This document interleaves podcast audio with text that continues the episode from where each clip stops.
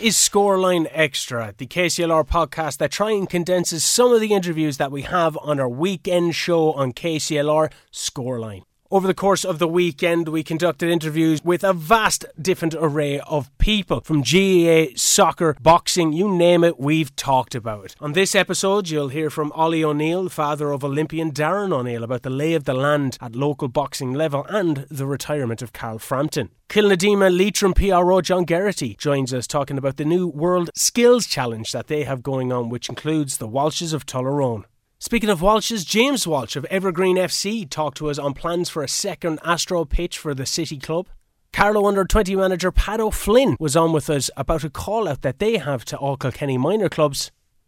But first up, here's Ollie Turner, head of sport at Galway Bay FM, about his new book, Galway Game of My Life.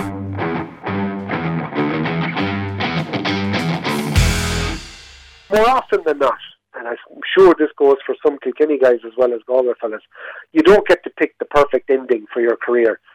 Somewhere along the line, a manager, and in Kilkenny's case it's mostly Cody, would tell you your time is up, and they get to tell that story as well about how their careers um, finished up.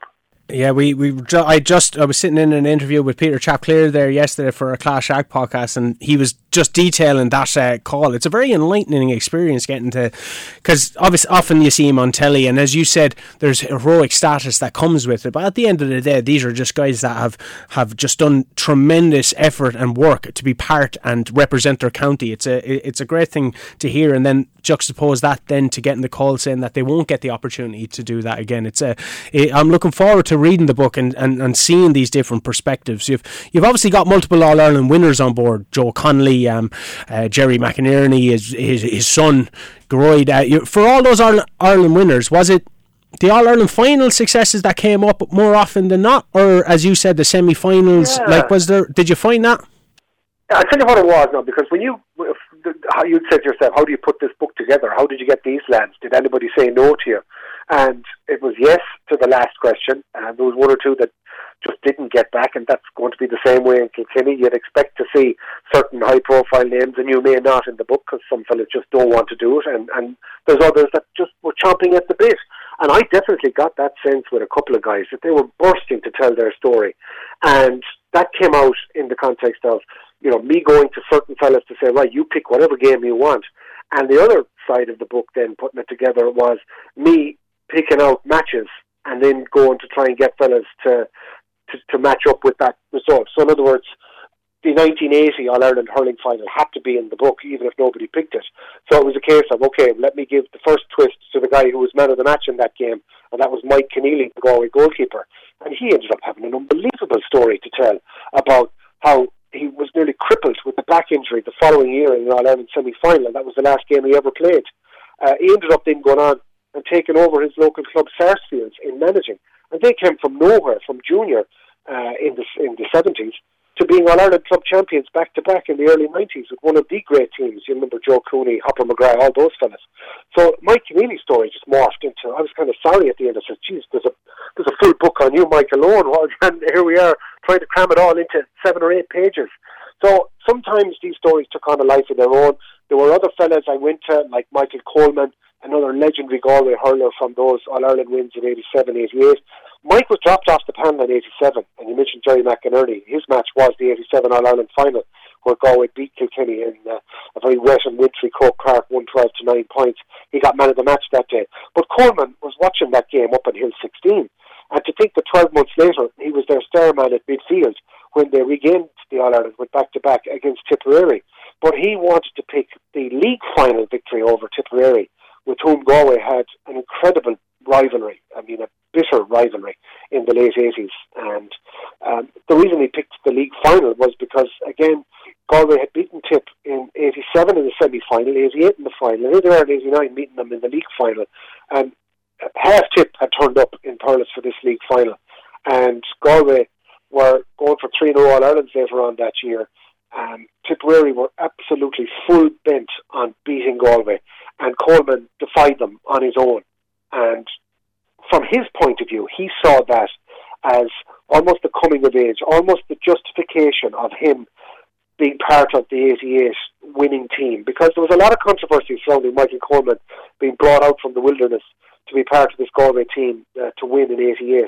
But Cyril Farrell saw something in him, a real warrior, and he ended up being one of Galway's greatest ever players. But that for him was almost uh, just pumping the fist up to all the Galway people and said, there, that's why I'm on the Galway team. And like there was tears in his eyes telling me the story, and I'm thinking this is incredible passion from this man, thinking of a league final as being a game that was very much where he had kind of risen to the top of the mountain. And then he goes on to talk about two weeks later when Galway are playing the All Stars over in New York. And this ended up being the start of the Tony Keady affair, where the GAA decide that they're going to clamp down on a couple of Galway lads who stayed back after the All Stars to play club hurling in New York under false names, Tony Keady being the most high profile. But as Michael Coleman says, there was loads there. And Coleman himself was supposed to be one of those players to stay and play illegally in the club championship in New York.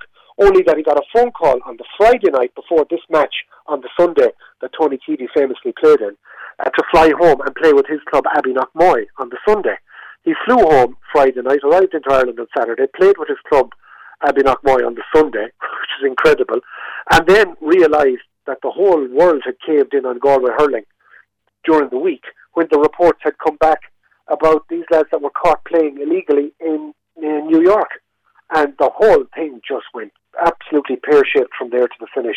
Uh, Galway have a lot of bitterness still over the way they were treated in '89 and the way ultimately they lost an All Ireland semi final to Tipperary and the manner of that, and having to do so without Tony Keady. And mentioning Tony Keady, it'd be a remiss of me, Shane, not to mention that the book is dedicated to Tony, and there's a couple of pages at the start just outlining uh, my memories of him. So there's all of these things, and I suppose the, the, the point is there's a huge overlap, and you'll find that when the Kilkenny book comes as well. Like there'll be a huge overlap between lads telling the stories of their matches in the 70s and 80s, and suddenly, you know, they become uh, trainers or managers of Kilkenny underage and senior teams when it comes to the noughties uh, and other fellas coming through. But it's just there are chapters that you can pick up and read. Like every player has six, seven, eight pages. You can pick it up, read one chapter, put it down. You don't have to start from finish to end, and you're dipping in and out of different eras. Some of the matches Galway lost. They didn't win them all. It's not like a fairy tale book. There's some heartbreak in there. There's some real personal struggles in there. Uh, there's a very human side to a lot of the chapters and the stories as well. But at the end of it all, and you touched on this, Shane, at the end of the day, you have to have great respect for any fella that gives up his time and in many ways maybe a chance to further his career to play intercounty. You it's fascinating. One of my questions was: Was there much overlap between the the, the players? Uh, but something that always stands out to me when I'm when I'm chatting to these the intercounty players is that they care so much about their club, and you've briefly touched upon it yourself, and you're talking about club hurling. And they care so like uh, one nugget I heard is the the intercounty lads are the lads that you'll invite to your wedding. The club players are the one that will be carrying your casket uh, at your end of days, and it, it, just goes to show the the passion that people have. Is the book itself focused on the intercounty exploits of the Galway hurlers, or do you delve a bit more into the club stuff as well? Because no doubt winning stuff with the club is always uh, uh, some even cherish that more than winning All Ireland's with intercounty. That yeah, I've, I've yeah. been told that off air. You know, they never say it, but I've been told that as well. You know, it's a great question, Shane. And the point is, how do I come up with the balance to tell the story of the club championship and Galway's success there? And for instance, if I approach 25 high-profile fellas to say, will you talk about your game of your life? And all 25 decide to pick club games. Well, that's not going to work in the book either, is it? And by yeah. the same token, it's completely ignoring how important the club is if at least a portion of those 25 lads don't talk about a club game. Now, it just happened that I go to Ollie Canning and he says to me, look at, he says, I have to talk about the All Ireland Club semi final against James Stephens. He says they were reigning All Ireland champions. And as a member of that great Portumna team of the mid noughties, he felt that that was the best game he ever played, but also one of the most important games from his club's point of view because it just laid down a marker. Here they were, and they ended up beating James Stephens really well, going on to win the All Ireland club title that year, and won three more after that. So, I mean, you couldn't not include that. And then you go to Alan Kerins, who could have picked any number of games from Galway, from minor, under 21, senior, and obviously was part of a Clarenbridge breakthrough club success in the in the early noughties as well under uh, Micheál Donoghue, who himself talks about being part of the 1992 All Ireland minor winning team against Waterford. The reason he picked that is because he ended up being manager of Galway in uh, in 2017, uh, all those years later. But that all, that all that Clarenbridge victory when they won the All Ireland club title uh, goes back to an All Ireland semi final, which I you know Kilkenny clubs have been involved in a lot of great games, but I defy anybody to say that Clarenbridge against De La Salle from Waterford in the All Ireland club semi final wasn't the greatest club game ever played. It was just ridiculous uh, how good that game was, and it ended up with um, winning it after extra time. Um, was part of that success as well. Uh, this was 2011. It was Thurles. Uh, De La Salle, you know, were, were I suppose favourites in most people's eyes because John Mullane was their main man. They were lucky not to win it the year before, and this was supposed to be their time. Mullane scored 11 points and ended up on the losing team that day against Clarenbridge. Uh, 322 to 127 after extra time. Kerins was man of the match. He got six points, and he picked that game. So that's another club game that we had to include. John Connolly, arguably Galway's greatest ever player, um, he decided he wanted to pick again a pivotal club game, which was his side Castlegar beating Blackrock of Cork, who had pretty much three quarters of the All Ireland winning team from Cork that won three in a row in the late 70s on it. And yet Castlegar stopped them in an All Ireland club semi final in 1980 and went on and won the All Ireland final, which was the first time that any Galway club had won an All Ireland club final. And not just that, uh, Connacht won the Railway Cup, which was a big deal back in 1980. They won the All Ireland club, and then Galway went and won the All Ireland. So all of this came in quick success, and one was definitely feeding into the other in terms of getting Galway hurling on the winning road. And that year was pivotal, 1980. And Castlegar will feel that their uh, victory over Blackrock was a big time uh, a contributing factor to that. So you look at John Connolly picking a club game, Ollie Canning picking a club game, Alan Kerins picked a club game. They had to be included, and why wouldn't they? Pádraig Kelly uh, is another man that some Kilkenny fans might remember because the only time in the history of the GAA since the Sunday game came up with man of the match for the All Ireland final in 1979. Uh, the only time a player from the losing team was man of the match in an All Ireland final was in 1993 when Kilkenny beat Galway. And I'm sure all the RTE cameras were at the Kilkenny function. And next thing, the cameras end up going over to the to the wake involving the Galway hurlers who were beaten because Pádraig Kelly was voted man of the match by Jimmy Barry Murphy, and he tells that story about meeting Jimmy Barry Murphy years later and saying to him, "Thank you so much for giving me man of the match, but why did you do it?" And he recounts uh, Jimmy uh, talking to him outside Croke Park and telling him exactly uh, the pressure that was put on him to change his mind because RT were kind of going, "This is daft having cameras at a at a losing dinner uh, and everyone depressed. And here we are arriving in with the man of the match trophy. And the only time that it's happened, it probably could and should have happened a couple of other times. But again, that's an amazing piece of history to have included in one of the chapters. But Pádraig decides, rather than talking about the 93 defeat, that while he references earlier on that year, he was man of the match in the All Ireland Club final when Sarsfields beat Kilmallock from Limerick. And to think that you'd be man of the match in two All Ireland finals in the space of six months one a club final, the other an inter-county final, is again something that you'd scarcely believe would ever happen again. Absolutely fascinating. Ollie, thank you so much for speaking with us today. Galway Game of My Life. Is it available for purchase now? Can you get it online or in all good yeah. bookstores? Yeah, it's in, it's in all good bookstores. It's in a few bad ones as well, Shane, by the way. and uh, you can get it online from, from uh, Eason's. Uh, you can get it from Kenny Books in Galway. Amazon have it, and look, you'll, you'll find it somewhere. If not, ask for it, and they'll get it for you. Don't worry, uh, and get it quick because uh, I know they're, they're they're selling out, and I'm um, really looking forward because, as I say, these are the first two Galway Game of My Life, and there'll be a lot of other counties producing their Game of My Life books uh, later on in 2021 and early next year. That was the head of sport at Galway Bay FM, Ollie Turner, just a fountain of knowledge on all things GAA. Looking forward to reading that book, Galway Game of My Life. Next up, here's James Walsh of Evergreen FC. The chairman spoke with us about the new Astro Pitch, the second Astro Pitch that'll be going out on the Kells Road in Evergreen Park. It, it is amazing. I mean, the we we were sort of we had plans in place to to because of demand um, to try and increase our our astro capacity. You know, in 2015 we put in the first one uh, with Help Sports Capital Grant fundraising, big borrowing, stealing ourselves, and Toyota getting involved in, in a background sponsorship. And that dramatically changed access to training and, and game time and contact time for players of all ages and uh, allowed us to play games when other pitches around the, uh, you know, complete fixtures when other um, pitches around the country were waterlogged. Continued training apart from maybe a storm or things like that and it, it, it just really does make a big difference. And then, so we had plans, um, slightly compromised plans. You know, these debates go on. Oh, listen, we should build a full one. Oh, we can't afford it. We'd build a, a six-a-side or a seven-a-side Astro, and that's where we were headed. Um, in the background, the club, you know, as you know, has made huge progress in terms of professionalism um, in terms of its amateur, in, in an amateur sense, uh, in the way it's run, uh, development, the club mark, and we had no real tout or anything for sponsorship. But I suppose people were noticing in, in on the sideline as to what, what what was happening. We have football for all programs.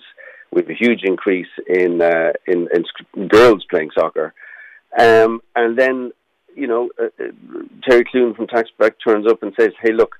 guys, do you have a project that I can get involved in? Um, I want to, you know, a sort of a flagship project that, that you seem to be doing the right things out there. You're making the right kind of moves, making the right noises. Um, what have you got? And we presented him with a plan, and and I, it was an unbelievable situation where he just went, okay, then that that that's perfect. He had a look at our uh, plan. We already had planning permission for a full Astro. So we, we moved. The, the key thing is we were able to move from creating a six-a-side pitch to a second full-blown Astro, and that's what this sponsorship does. And we're hugely grateful to Terry. And the the ability that we have now is to uh, increase training time and contact time, but also to play matches through weeknights if we want because we have a second pitch. Um, we can play Friday night soccer, uh, you know, maybe rent out pitches for other incomes, um, Monday night night owls or whatever it is. Uh, it just creates all sorts of possibilities that weren't there a month ago uh, for the club, and we're all sort of just trying to uh, absorb it, come to terms with it. Uh, we're not even playing soccer at the moment, you know, in, in this in this disaster that's COVID. Uh, but when we get back, we can hit the ground running. We we have uh, he's looked at our finances, looked at our plan, and said, "Here you go, uh, let's go and let's get it done this year." So really, by October, November, we should be training and playing matches on a second Astro pitch. Well, that's uh, that's great to hear. I, I, myself, at my club, we've we've used the facilities playing Evergreen, of course, and then playing in the Leinster Shield games that we were playing in as well. So it just yeah. it, it, it, was great to have that there. It really opened up different avenues. You mentioned the nighttime games. It was something that we possibly discussed with Tom Mullins from the KDL if they were plans in the future and opening up that avenue for something because obviously the lights are there, the facilities are there. It would be something great to, to have. Uh, the move to Kells Road over the years, though, has been phenomenal. The, the, the, the work that's gone in behind the scenes from all different club members has just been astronomical. And uh, you're getting awarded then with the FAI Club Mark in recent times. Uh, th- how important is that for everybody involved with the club? There must be a sense of achievement from that. I, definitely, and I think look, the, the, take the two things. Mick Hennessy deserves huge credit. Peter Hennebury, the two of them really, and, and the committee at the time really put their uh, time and effort and all hours every day to, to, to try and make the Kells Road happen. Um, and it started with the four, with pitch one and a, and, a, and a small training pitch, and then the four pitches, and moving on then in, in stages as to where it is now. So I mean there has been tremendous work, and, and it is, it's a base now to, to continue on from. Um, importance of Clubmark, I think it's huge because it it's a set of standards set down by the FAI, and it's audited. And Wilkinson and Carlow was very good to us, guiding us through the process, and committee members worked through it with him, whereby all the key things. You know, there's 800 people, again, players, members, uh, playing members of Evergreen. 700 of those are under 18. So it's very important with that number of people, number of children, that all the things are in place the Garda vetting, the safeguarding, and all the things that uh, and coaching that the, that the coaches are qualified to coach the, the, the kids at the appropriate age, and they're not expecting a, a nine year old to do something that a 17 year old can do. You know, get up and, and, and jump over the second centre backs for a, a corner, all the rest of it. So, you know that that the coaching is appropriate to the age group. I think is so important and also expectation levels that that uh, the management of, of coaching and and uh, people running games that you know it's not overly competitive and it's it, everyone's under you know some sort of levels of control when where, when possible, um, and also it, when parents want to put their kids into sport, you know, and soccer, that they're looking at well, you know, Evergreen. There's a club now. You know, it's run well. It has this club mark thing. It means all the all the uh, practices and policies are being followed correctly. So I will trust that club with my child, and I think that's that's a compliment, and I think that's a huge uh, thing. No more than you know a well-run school, and if you know that the teachers are very good and the school has a good reputation, you tend to want to put your kids there, and that's the way we look at developing the club. Uh, and and this, the club mark is is a kind of a a recognition, and I I'd encourage all clubs to go for it. And I'm not saying you know I think all clubs are well run. They just need to document it and present themselves and, and do the work to to put in place areas that are lacking and, and move on. And we should all be club marked, not just one club. All clubs should be. And looking at that, obviously, the, say the Astro pitch, there's going to be short term benefits for everyone involved in the club. You mentioned some type of monetary thing where you're renting out the pitches and stuff, but.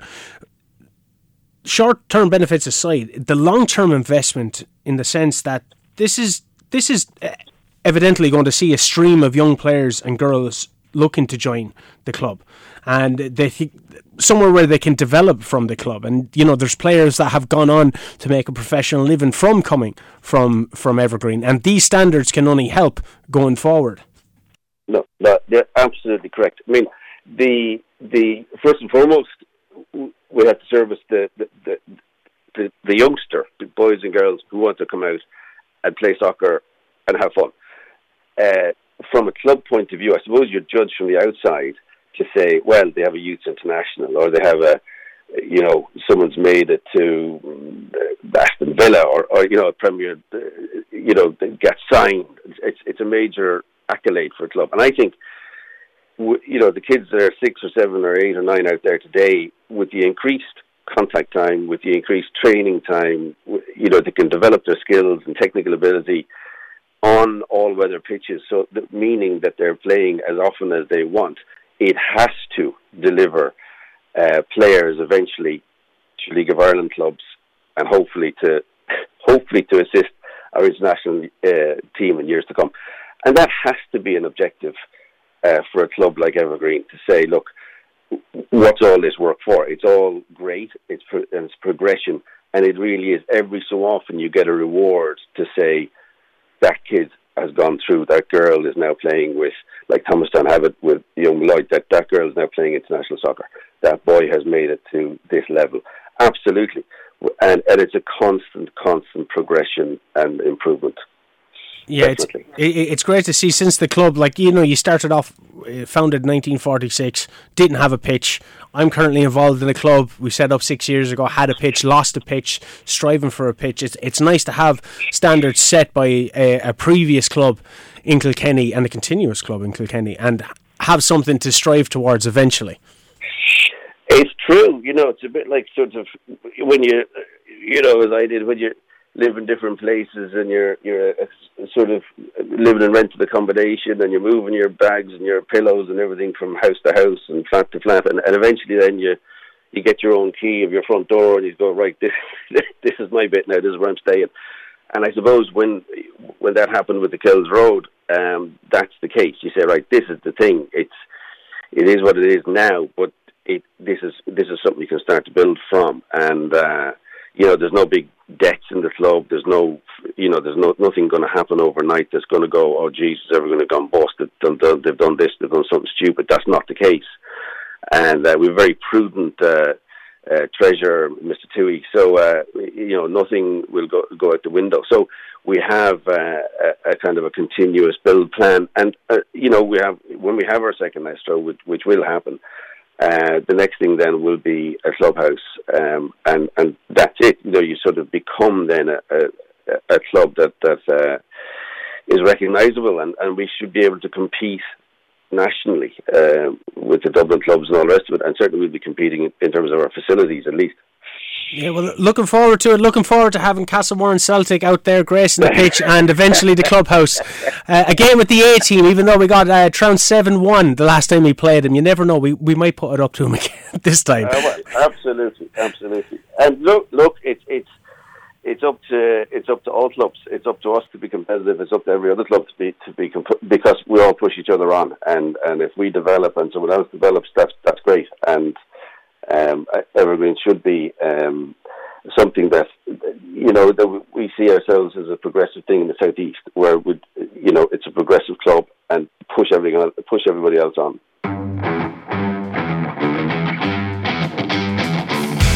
That was Evergreen FC chairman James Walsh talking about the club receiving their FAI club mark as well as receiving funding for a second Astro pitch. Next up is the PRO of Bord na nÓg and Carlow under 20 manager Pat O'Flynn. He was talking to us about highlighting some of the great work that's been done at minor level in Kilkenny. Last year we did um, a section with the Kilkenny people and the Kilkenny GAA website of what I love about my club, and, and we did it over the space of three months with the with the thirty odd clubs in Kilkenny, and it it went down well. And obviously with the, the free time at the moment as well for for clubs, as in not being physically able to get out in the pitches so far, we thought a, a good way of highlighting um, some of the tremendous work that goes on at underage level within Kilkenny will be uh, highlighting the minor teams for this year and doing a, an in-depth kind of preview of the minor championship with uh, so we're basically appealing to all the clubs at minor level. Uh, I think there's 20 clubs in at this stage. There's another few to go. Just to send in information about who's the officers of your Bord na nÓg within the club, uh, who are over the minor team this year, and just just a, a list of players as well, what they got on about, uh, or how they got on two years ago at the under 15 championship level, and uh, some funny, funny items or funny facts about the club as well that people from outside your club may not know. Um, I think, I think, I think one of the clubs set down on it something hilarious, Shane. To, to be honest, um, about the fact that uh, that the reason the nickname on the pitch is called the ditch or something because it uh, some old uh, land war thing from 1854 or something. It completely caught me on the and it's worded way way better than that, but it, it does it does uh, it's good. And, and to be honest with you, Shane, after last year, an awful lot of supporters wouldn't have gotten to see their, their club minor teams play or club under 15 teams play because that was at a stage of the season where supporters weren't allowed to the games for uh, uh, or were heavily restricted numbers were at games. I, I forget. There's been so many COVID plans at this stage, Shane. I forget whether it was living with COVID or level two or level three or level four. Uh, that, that that that was out at that stage, but uh, numbers at games, if they were allowed at all, were severely curtailed, and I, I think some of the championships actually finished with, with no no people allowed at the at the games at club level. And are you just putting this call out now, or is it something that you've uh, been working on in the background? We've we've we've put it out to the clubs about ten days ago, so they've they've started to send in the, the information on it, Shane. So we're we're just appealing. There's about maybe fifteen clubs left now to to get in the information and to highlight the fact that it is going to be, you know, hopefully towards the build up of, of when we know games are happening, and to, just to highlight again the tremendous work that goes on at underage level in Kilkenny. Because uh, you know, often you, you look at a club, and we all know who the the chairpersons and the officers of, of the senior club are. But an awful lot of time we wouldn't know that there's hard working people in the club away from the limelight, making sure that there's future future stars coming through to to the senior club setup and senior intercounty setups as well.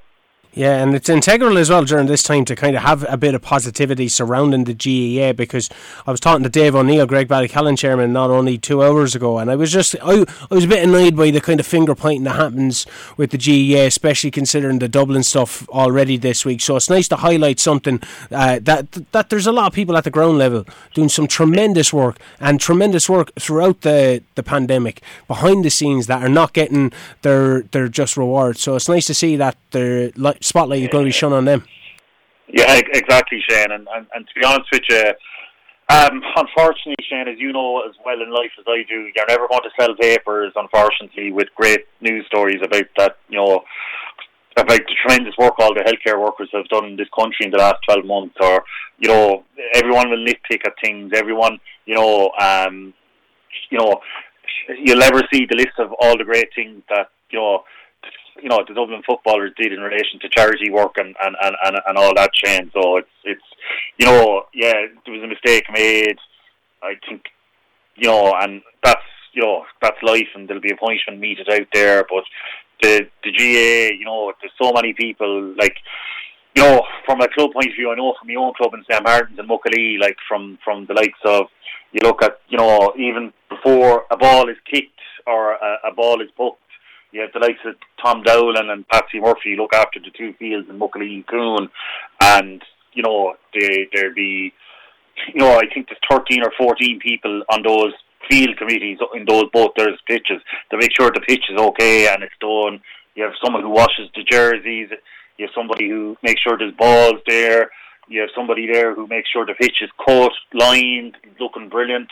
You have the parents who drive the kids to the matches you know, and, and that's that's only, you know, so on and so on and so on, and all of a sudden it's a part of everyone's daily life, and it's it's it's what they look forward to, and like it's it's.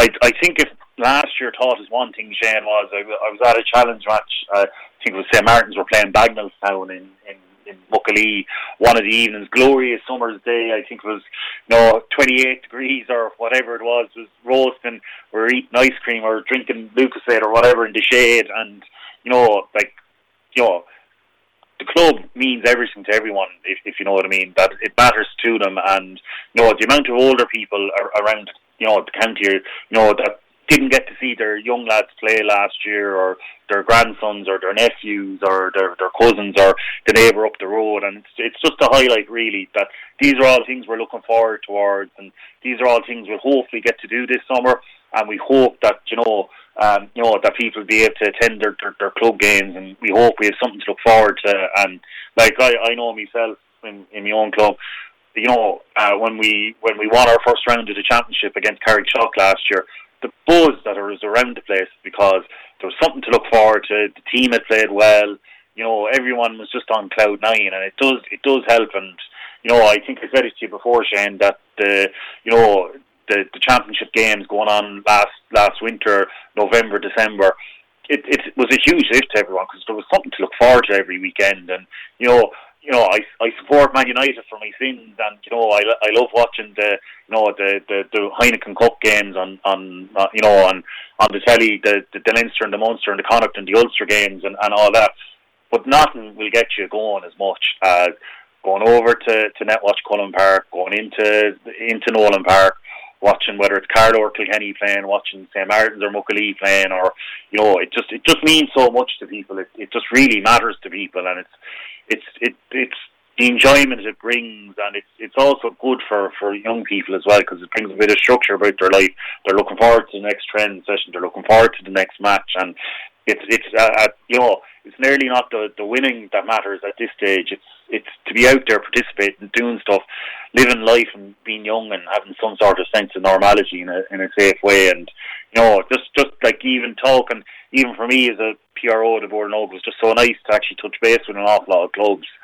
And you know, reach out to them, whether it was Marguerite Welsh down in Kil- Kilmacow or or Brian Call in my own club in St Martin's. It's you know that that's up opposite ends of the county. I like to talk to them you know, it's nearly a half an hour conversation with everyone in the sense that they're so looking forward to it. They're so looking forward to getting back on the pitch, and it's it's just a fact last year as well, um, Shane, we got out. I don't think there was really a COVID case. Uh, now, I, I am no scientist, I am no doctor, so I'm not going to, to, to, to, to uh, and I'm certainly not as forceful on this uh, on these issues. But like last summer, I think there was one case in the in the, the Cúl Camps uh, in the whole country. They were excellent. They were well attended. Uh, as far as I'm aware, I haven't heard of any player picking up um, uh, COVID from playing the matches outside. Uh, you know, and you know, I, I think the, the positives largely outweigh the, the, the negatives on that one, Shane. And it's it's something. It's just you know, we're not robots. Um, most of us are fortunate enough we're, we're getting to work. Yes, it might be working from home, and you know it, it does be strange that your your bedroom has turned into an office as well. But um, you know we, we do need something to look forward to, and you know like God willing and uh, uh, vaccine willing, or I don't know who we need to to to say you know willing towards, but uh, hopefully it'll it'll make um, hopefully. Uh, we won't need to be doing as many interviews with you, said that it'll be it'll be live sport till we cover. That's a, that's what I need. I need some live sport. We had the Leinster game being called off on Friday. I was absolutely gutted. The, that, that, was, that was two hours I had to fill. Hence why I'm calling you, Paddo. well, Shane, like it, it, was like, and it, it, it like it's it's it's it's, it's hilarious uh, because. Um, you know, being Good Friday, uh, we we were actually working because you know it's it's our year end in work, and uh, we were working Good Friday. But you know, because you're in work, you know, we didn't. I didn't know the match was caught off, so I actually came home to, to tell you kind of all pumped up to watch the rugby. That's kind of going. What's the story? Why, why isn't there a match on here? We having a little Leinster flag. exactly, exactly. Well, you know, I, I'd. Uh, I, I, I, I support Leinster or Munster or Ulster or Connacht. They're all they're all Irish teams, Shane, and they all uh, pull on the Irish jersey. So look, it's it's it's um you know it's uh if, if I put it like this, if if if Erin's Own were, were playing uh, a match tomorrow morning, I'd go down and watch them as well. Uh, they're our near neighbours, but it's it's it's um no, I, I think I think I think you're feeling our pain as much as everyone else is, saying That we all just want to want to get back out in the field and and, and, and, and, and enjoy life. And, and no disrespect to Zoom or Microsoft Teams, I'll, I'll be very happy not to have to conduct team meetings uh, via those forums anymore. Uh, just on the topic then of team meetings and looking forward to getting back to play, what's the lay of the land looking like at the under 20s? Um, be honest with you, we're, we're, there was some little incident with some football team earlier on in the week, so getting clarity on situations uh, uh, are proving a little bit hard, Shane. as far as I'm aware, there's a GAA meeting either Tuesday or Wednesday um, to kind of outline a a GA roadmap as such um, that I, I think um, they were hoping for some guidance from from in relation to what roughly the picture will look like. Um, no, as we all know, this can change dramatically. But if if I was a guessing man, and I was to guess, I would say largely you're looking at national league in around the 15th, 16th of May. Shane. I would imagine the All Ireland football and hurling finals will be some stage of middle of August, and you're probably looking at the Joe McDonagh Cup and Tailteann Cup at some stage at the end of July which would feed into probably club championship games starting off end of August, middle of August, depending on, on, on where counties uh, finish in, in, in the championship. And, and I would imagine then you're probably looking at November for um, your your interprovincial um, club championships. That that's roughly what I would would imagine. Uh, that you know that club will unfortunately go second um, you know, I, I loved last summer where the club was played off during the summer and it was brilliant and all that. But I, I just think from a logistical point of view, and you know, if the club is being played come August, September, most people have gotten their vaccines, and it will probably give hope of having crowds in, in matches as well uh, going forward. And you know, it, we're we're watching with a bated breath. I know the UK government announced today that they're they're test trialing events from I think it's the 26th of April that they're starting to in owners to horse racing events and into and the FA Cup final. They're looking at between five and ten thousand people being at that before the following weekend. They're letting in uh, limited crowds into Premier League matches, so that'll be a, a good kind of outline on, on, where things from that point of view. But in, in a nutshell, Shane, I, I would say you're looking at National League middle of May. I would say at some stage in June, July, you know, the likes of the Burn Cup in Kilkenny and the Bulger Cup in Carlow and the divisional football leagues, I, I would imagine they will come back in at some stage during the summer when when NPHET and the government allow them. Um, you know, I, I just know from a Bord na nÓg point of view, I know William Mary and, and the, the CCC, the fixtures committee, have been working very hard on gradings and you know, you know, with with, the, with these things, you have a plan A, a plan B, a plan C, and then they all get thrown out the window, and you have to come up with plan D. So it's it's uh, look. Hopefully, when we do get back this time, there won't be any worries about shutdowns or or anything like that, Shane. It's but like I, I think Tuesday or Wednesday to be indicated to, to clubs and counties what the roadmap ahead lies for, for clubs. I do know the twenty I think it's the twenty sixth of April the the um, uh, club uh, young underage players are allowed back in their pods of fifteen um, and that's created a great sense of excitement among you know I think relieved parents as well. well, something to do in the evening for for the kids. Uh, but in relation to the under twenty championships, the only thing I I do know for definite on that is um, it is going ahead. There is an under twenty hurling and football championship this year. Likely that the hurling might be a couple of weeks later starting because last year's under twenty championship needs to be finished off and you know we'll we'll, we'll probably get four weeks of a window like the intercounty teams of training before we'll be out in the championship. Uh, the young lads themselves are, are working away on programs with the, the uh, performance director, um, Seamus Comfort, through Zoom, through Smartabase, through various other platforms. And it's it's uh, it's, it's great fun. They're um, they're actually they're actually today uh, putting some skills uh, videos together by themselves there's been some fairly uh, amusing, shall we say, interpretations of, of some of the skills. Uh, so I, I think I think uh, fairness to, to Seamus, we were saying we'll put some of them up on Twitter over the next few days when when we get them all in. Uh, and look, the, you know, there's been people around the country. Oisin McConville spoke to them um, a couple of months ago about mental well-being and how to cope with the current circumstances and around gambling and betting and addictive substances. And you know, it was just very powerful stuff from Oisin. Um, a real insight. Uh, he politely reminded me as well. He actually came down and played Muckalee in a in a in a challenge match a few years ago across McGlen uh, in a football challenge match. Uh, so uh, I, I think I, I think Muckalee were going okay in that challenge match, and then uh, they started bringing on the All Ireland winners. But this was uh, good, good experience. Uh, and Andy Comfort had actually arranged it, and we played indoor soccer against each other. So it, it's funny the way these things things come around. But uh, and we also had um, Liam Cahill spoke to the lads a couple of couple of weeks ago about how to manage everything in life uh, from a professional point of view and from a, an inter-county point of view as well. That you know they're at the stages of their lives where it's you know it's it's really hard because you know they have, they have college or they have leaving cert, so you you know so you have the expectations from yourself, your mother and your father, from your peers. And then when you go outside the home, a lot of them have part-time jobs or are working or are doing apprenticeships. So they have to balance that as well. You know, the, the stresses of a lot of their freedoms being curtailed. You know, at you know at club level, they probably have a, a junior manager, a senior manager, and uh, an under uh, an under twenty manager you know, and you have to multiply that by two because it's an awful lot of dual clubs as well. And yeah. then, so that's that's six different managers before before you you come near inter-county setup, and, and some of them some of them are are in with the senior inter-county sides as well. And you know, you know, the one good thing about some of these Carlow lads as well is there's a good few of them actually on scholarships as well. So they're they're considered elite players in their in their colleges as well. That they're they're they're the pin-up boys of um of their college and their teams. So there's there's a lot of talent there, and they're hard working guys. And you know, uh, thankfully there is a championship.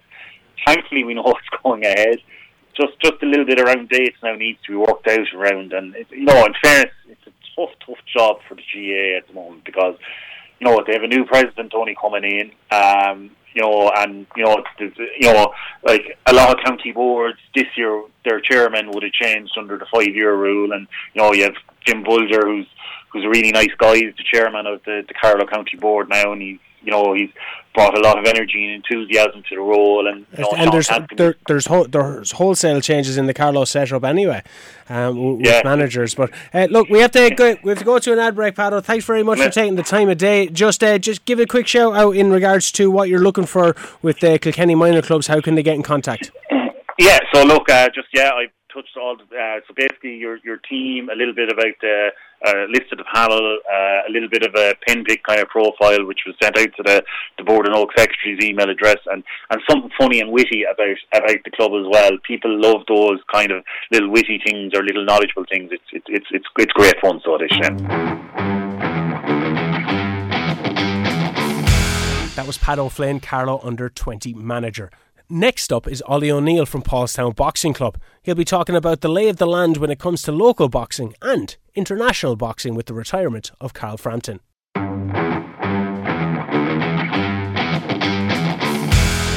fairness to Carl Frampton, he gave great service to Irish boxing. Like he's like he was, I think it was 2009 he went pro, but he's been boxing pro for about 12 years, and he was going like, in my opinion, he was too miles too small for the super super featherweight title, you know. He won, he won title, world title at bantamweight and featherweight, you know. And he was, I'd say he was fighting hard to make the weight, Shane. And as well as that, we take it on board, uh, like what he's been through with court cases, you know, with his former manager Barry McGuigan, definitely had effect on him as well.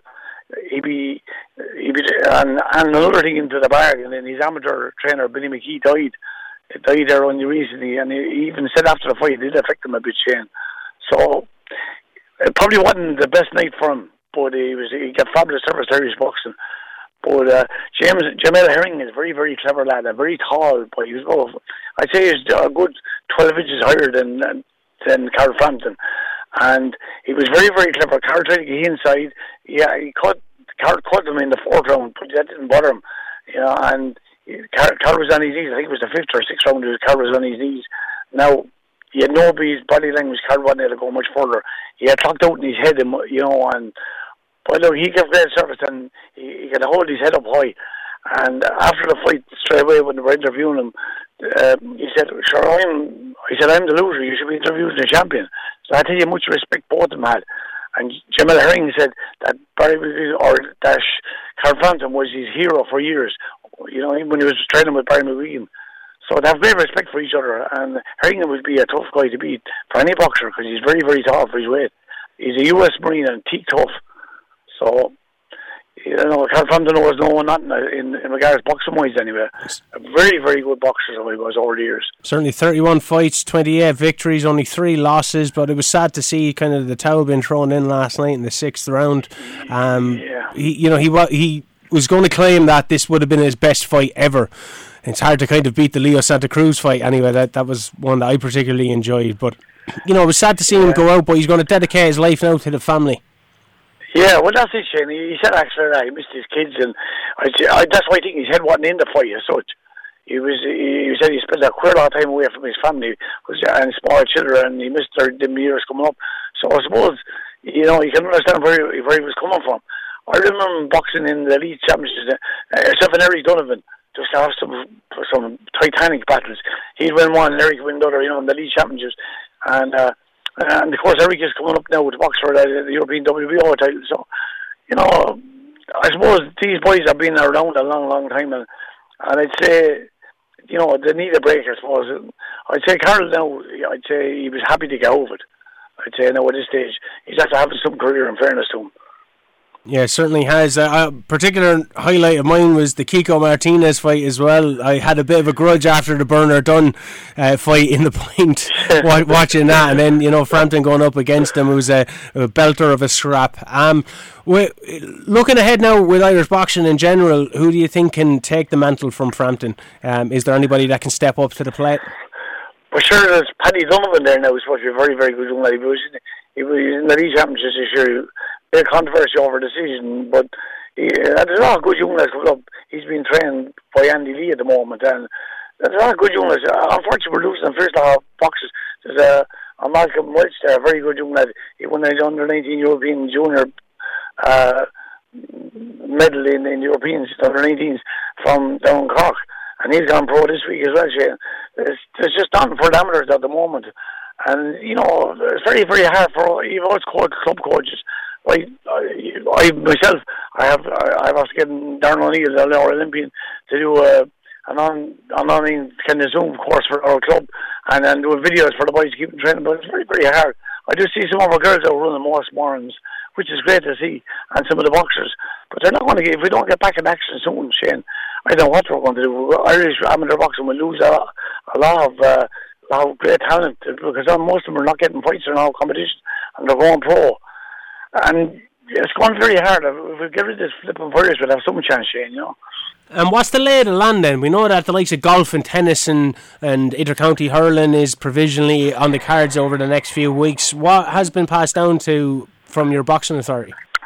Well, unfortunately, at the moment, Shane, nothing has been passed down to us. Uh, we're just going by what the government uh, restrictions are at the moment now. But um, we're hoping in, in three weeks' time we'll be able to train outside again you know, that would be a great help, Shane, if we could. Because we could train like the hurlers in, in pods, you know, maybe pods of 15. So it'd be fabulous to be able to go out there and, you know, on Sundays and Saturdays in the fresh air if we could do that even.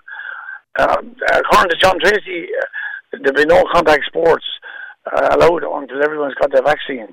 That's the the word from him. Now, he'd be, he'd be the grants person or the IABA. He was part of the IABA, get the grants for the sports council. So we, we've got no word at the moment over about that from the EAB when we go back to train. And uh, there's we've been fighting in the Shane, as you know yourself. There's been fighting over over Bernard Dunne's job now at the moment. So with the, the central council and the board of directors, so we don't know what's going on really. There's a clubs are losing now badly over all this infighting, as one would say. Is there financial implications then of what's going on as well uh, for for the clubs? Like we we know the Tullow Boxing Club lost their premises uh, early on during the pandemic. Uh, what's the financial implications as someone who's involved in Carlow Kilkenny boxing for these clubs? Are they su- are they suffering or are they able to continue uh, when or be ready to open back up? Well, well, Shane, see, it's very hard to run any fundraising events, and you know yourself, Shane, a lot of people come in and do a white collar boxing to be training in the clubs. They pay a few subs there every week, so that keeps the clubs going. But that's not happening now, Shane, because there's no training going on. Only individual training on people on their own. And uh, so that would be, a, definitely would be. But in fairness to the IABA, uh, Shane, to have this resilient fund, and clubs have to get the few pounds, uh, they, they didn't charge, or a few euros, I should say, they haven't charged the clubs any membership money for insurance on this year yet so far, which is a great help, which would be about 700 euros in, and uh, but you, you still be losing our finance because clubs are renting halls, you know, and they have to keep the heat and lighting on. The, all the bills have to be paid. So definitely is a good a lot of financial pressure on clubs. Definitely are, no question whatsoever. But so we'll have to keep going the best we can, Shane. For the love of boxing, anyway, that's for sure. Yeah, certainly. Um, l- looking ahead, then, what kind of work are you going to have? It's going to be different return to boxing than what maybe people anticipated. There's been no sparring for nearly a year, or no, you know, nothing of real merit, no competition. So, what is is the training plans changing up now, or what what way are you going to be able to return? Is it going to be back to business as usual? Well, sure, Shane. Well, what the, the group of boxers of the season gone by after missing out on the Irish Championship, you know, a lot of clubs have some really, really good lads you know, we had a couple, we in the juvenile level we had two really good chaps, and we had six Leinster youth champions. That, that their age was called off, but three girls and three teenage girls and three teenage boys, fifteen and sixteen. So they they didn't get a chance boxing. So they're not, I don't I don't know what the plan is. The be have for that now. I'd say that they probably have just to forget about for that year.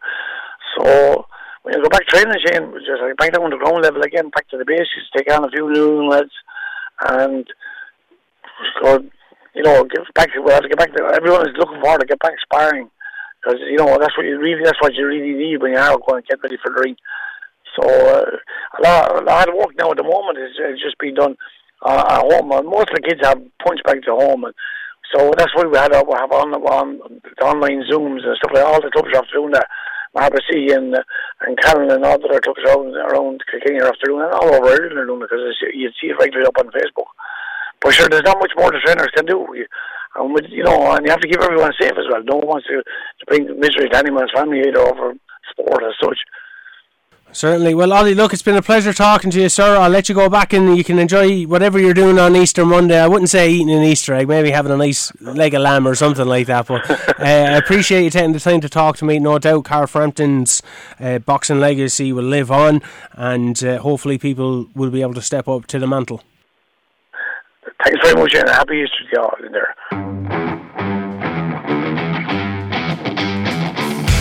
That was Ollie O'Neill of Paulstown Boxing Club. Our final interview of the day is John Geraghty, the PRO of Kilnadeema Leitrim GAA Club. They have a new initiative trying to raise funds for the club by setting out a challenge to all GAA clubs across the world. And of course, the Walshes of Tullaroan have got involved.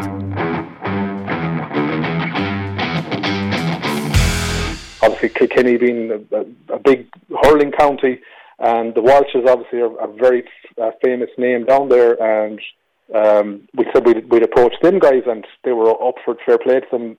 We're we're delighted to get them involved, and um, they they bring a great passion for GA in general, and they have a great outlook, I suppose, in general, and uh, a great enthusiasm about the game. So it was great to get them involved, um, and they're they're they're having a bit of fun in the background as well themselves, trying to see who's the best skills, doing the best skills um, challenges in their own uh, family, and it's a bit of competitive environment there, as you'd always have heard with the stories down to the years when they were small. Um, um, in the back garden and there'd be blood spilled and stuff like that. But uh, I don't think they've spilled any blood just yet. But never say never. Fingers crossed. Uh, the prize is pretty incredible. There's a mammoth amount uh, at stake for, for the winners. Yeah, so I suppose look, we we have a t- had a target of, of uh, trying to put together a prize money of ten thousand. Now I suppose it depends on the number of clubs that sign up. Um, we're early days really signing up at the moment, but if we we looked at uh, how many clubs are all over the world, and there's over three thousand GA clubs, and then there's obviously maybe camogie and and ladies football clubs that mightn't be under the GAA bracket as such. So there's a huge pool there, and um, I suppose we, we were trying to see if we get a third of, of that to sign up, we would have a, a then have a pool of, of, of about ten thousand as a prize money. And we're also looking at uh, outside of hurling, we're also looking at the football as well. So um, now the caveat is, I suppose, in our terms and conditions, if we don't reach our, our the large target, the the winner will still get ten percent of whatever we we uh, entry fees we get. So it'll still be a substantial prize um, for anyone, I suppose, that enters. You know. Yeah, I kind of want to start up my own club now to be in with a shot at it, but I don't have the well, skills necessary. I can assure you of that. Well, what I'm finding is we, we were kind of doing it in our own family, then just as a bit of crack to practice uh, and challenge each other, even though we, we, we can't really enter, given that we're the organisers. But uh, it's generating a bit of fun that way as well, like um, among families and things like that. And look, it's, it's not always about the winning, but it's it's uh, about maybe taking part in something like this, and you could never know how far you could go on it. Um, and it's a way into you could challenge your your your lo- local team or your local rivals as well. Like you know, if you signed up your team, you could challenge them. And even though you can't play challenge matches these days, um, you could still challenge your greatest rivals in this type of a competition. So it's it adds a bit of spice to maybe not just pucking the ball against the wall. You're doing it now to try and get one over your neighbours. You know and obviously it's great exposure to the game in general, but it's a, it's also a great way of promoting your own club, uh, Kilnadeema, because uh, showing initiative in, in these times and, and, and having to do it in a creative way is something like that can be tough on a lot of clubs, but it's great to see that there's things out there that is not just at a local community, but you're expanding at, to a worldwide community. Yeah, I suppose like our our club is as no more than heard in the commentary there, Tullaroan is a fairly old club. Our own club, uh, it's an mal- amalgamation of two clubs, small clubs, Kilnadeema and Leitrim. They're two separate parishes, just outside Loughrea and Galway. And I suppose the third president of the GAA, um, Peter Kelly, actually came from Kilnadeema. So, you know, you can see the history there, a lot of history in our club as well. Um, but yeah, I think it's, it's, it's great to, to try and sometimes go outside your own, own, uh, area to try and do fundraising because you know everyone knows we we get a lot back from the communities in our own local areas, and we've done that already as part of our development um, uh, of our clubhouse. So this this gives us an opportunity maybe just to go outside the, the boundaries of our own and set up something w- w- that's very interesting and will get clubs engaged and, and, involved in something in a competitive environment, which they're obviously lacking and, and missing for you know, over a year now at this stage. And and clubs in counties such as Leitrim, um, you know, you you have people that flock to, to the big cities for jobs or whatever like that. How how do clubs in, in, in counties such as Leitrim uh, be able to sustain the interest in it when you when you might be en- ended up losing people going to university or college, or or do you find that that's not really playing into effect at all? I'll have to clarify there. We're now in Leitrim. We're in County Galway, uh, but our club uh, is the amalgamation. I apologise. Well, Galway, you're fine, so everyone's flocking to Galway. well, I suppose look, we're we're still pretty rural. Uh, as I said, we've guys in London, we've guys all over the world who are you know gone there from a from a work point of view. So um, it, it's maybe we're we're we're pretty heavily impacted by you know uh, people going abroad and things like that. So this gives us a chance maybe just to to reach back out to those types of guys and um, and make the connection again and uh, have a bit of crack with like, guys that are overseas. How can people get involved if there's clubs out there now? Is it closed off so far, or is there more room to, to fit in other clubs? If someone in the Carlow Kilkenny area a club is listening, they want to get involved. It's open to the LGFA, it's open to Camogie hurling and football clubs as well. Who do they contact?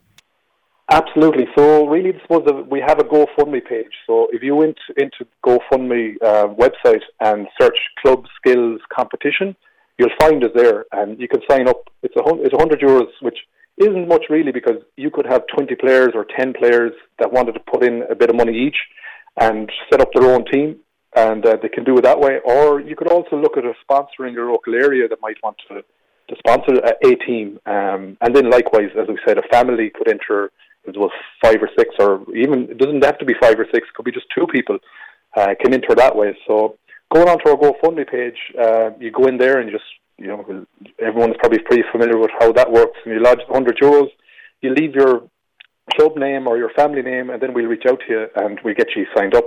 Uh, so we're only really started registering teams um, at the moment. We're just really focused on promotion of it, and the deadline is 25th of April uh, for teams to sign up. So a bit of time yet. Looking forward to following the journey on long anyway, John, and best of luck with it all. Thanks very much. Just to mention then as well, I suppose we have sponsors on board. So Supermac's, which uh, everyone will be familiar with, Supermac's, a great GAA sponsor um, at club, and obviously they sponsor Galway. And then we've actually got a, a, a company that's Kilkenny based. Uh, their uh, team direct, uh, uh, they've joined up with us, so we're delighted to have them on board, and, and they're uh, Teamwear Direct. Uh, they've uh, they're Kilkenny based and they've sponsored some great prizes um, for us. Um, they do GAA gear and things like that. So it was great to get them. In.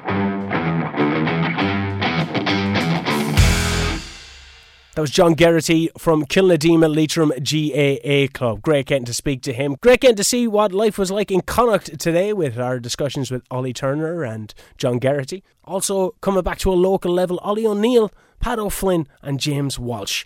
That's some of the interviews from our weekend sports show here at KCLR Scoreline. Be sure to tune into the show live next week from 2 to 6, but don't worry, we got you covered with Scoreline Extra if you miss any of the great interviews. Lots of other podcast offerings here at KCLR. If you're a fan of GAA, we have the Clash Act podcast, which deep dives into the careers of some of the GAA's legends. All things MMA with Ken McGuire and Miles Price the Knock On Rugby podcast with head of sports Stephen Byrne and former Leinster captain Chris Pym. And of course, my favourite, the Football Manager Football Show, with myself and Ken McGuire as we navigate our way through the English Championship. Be sure to like and subscribe to the podcast or any of the podcast offerings here at KCLR. Stay safe, stay sane. Hope you enjoy.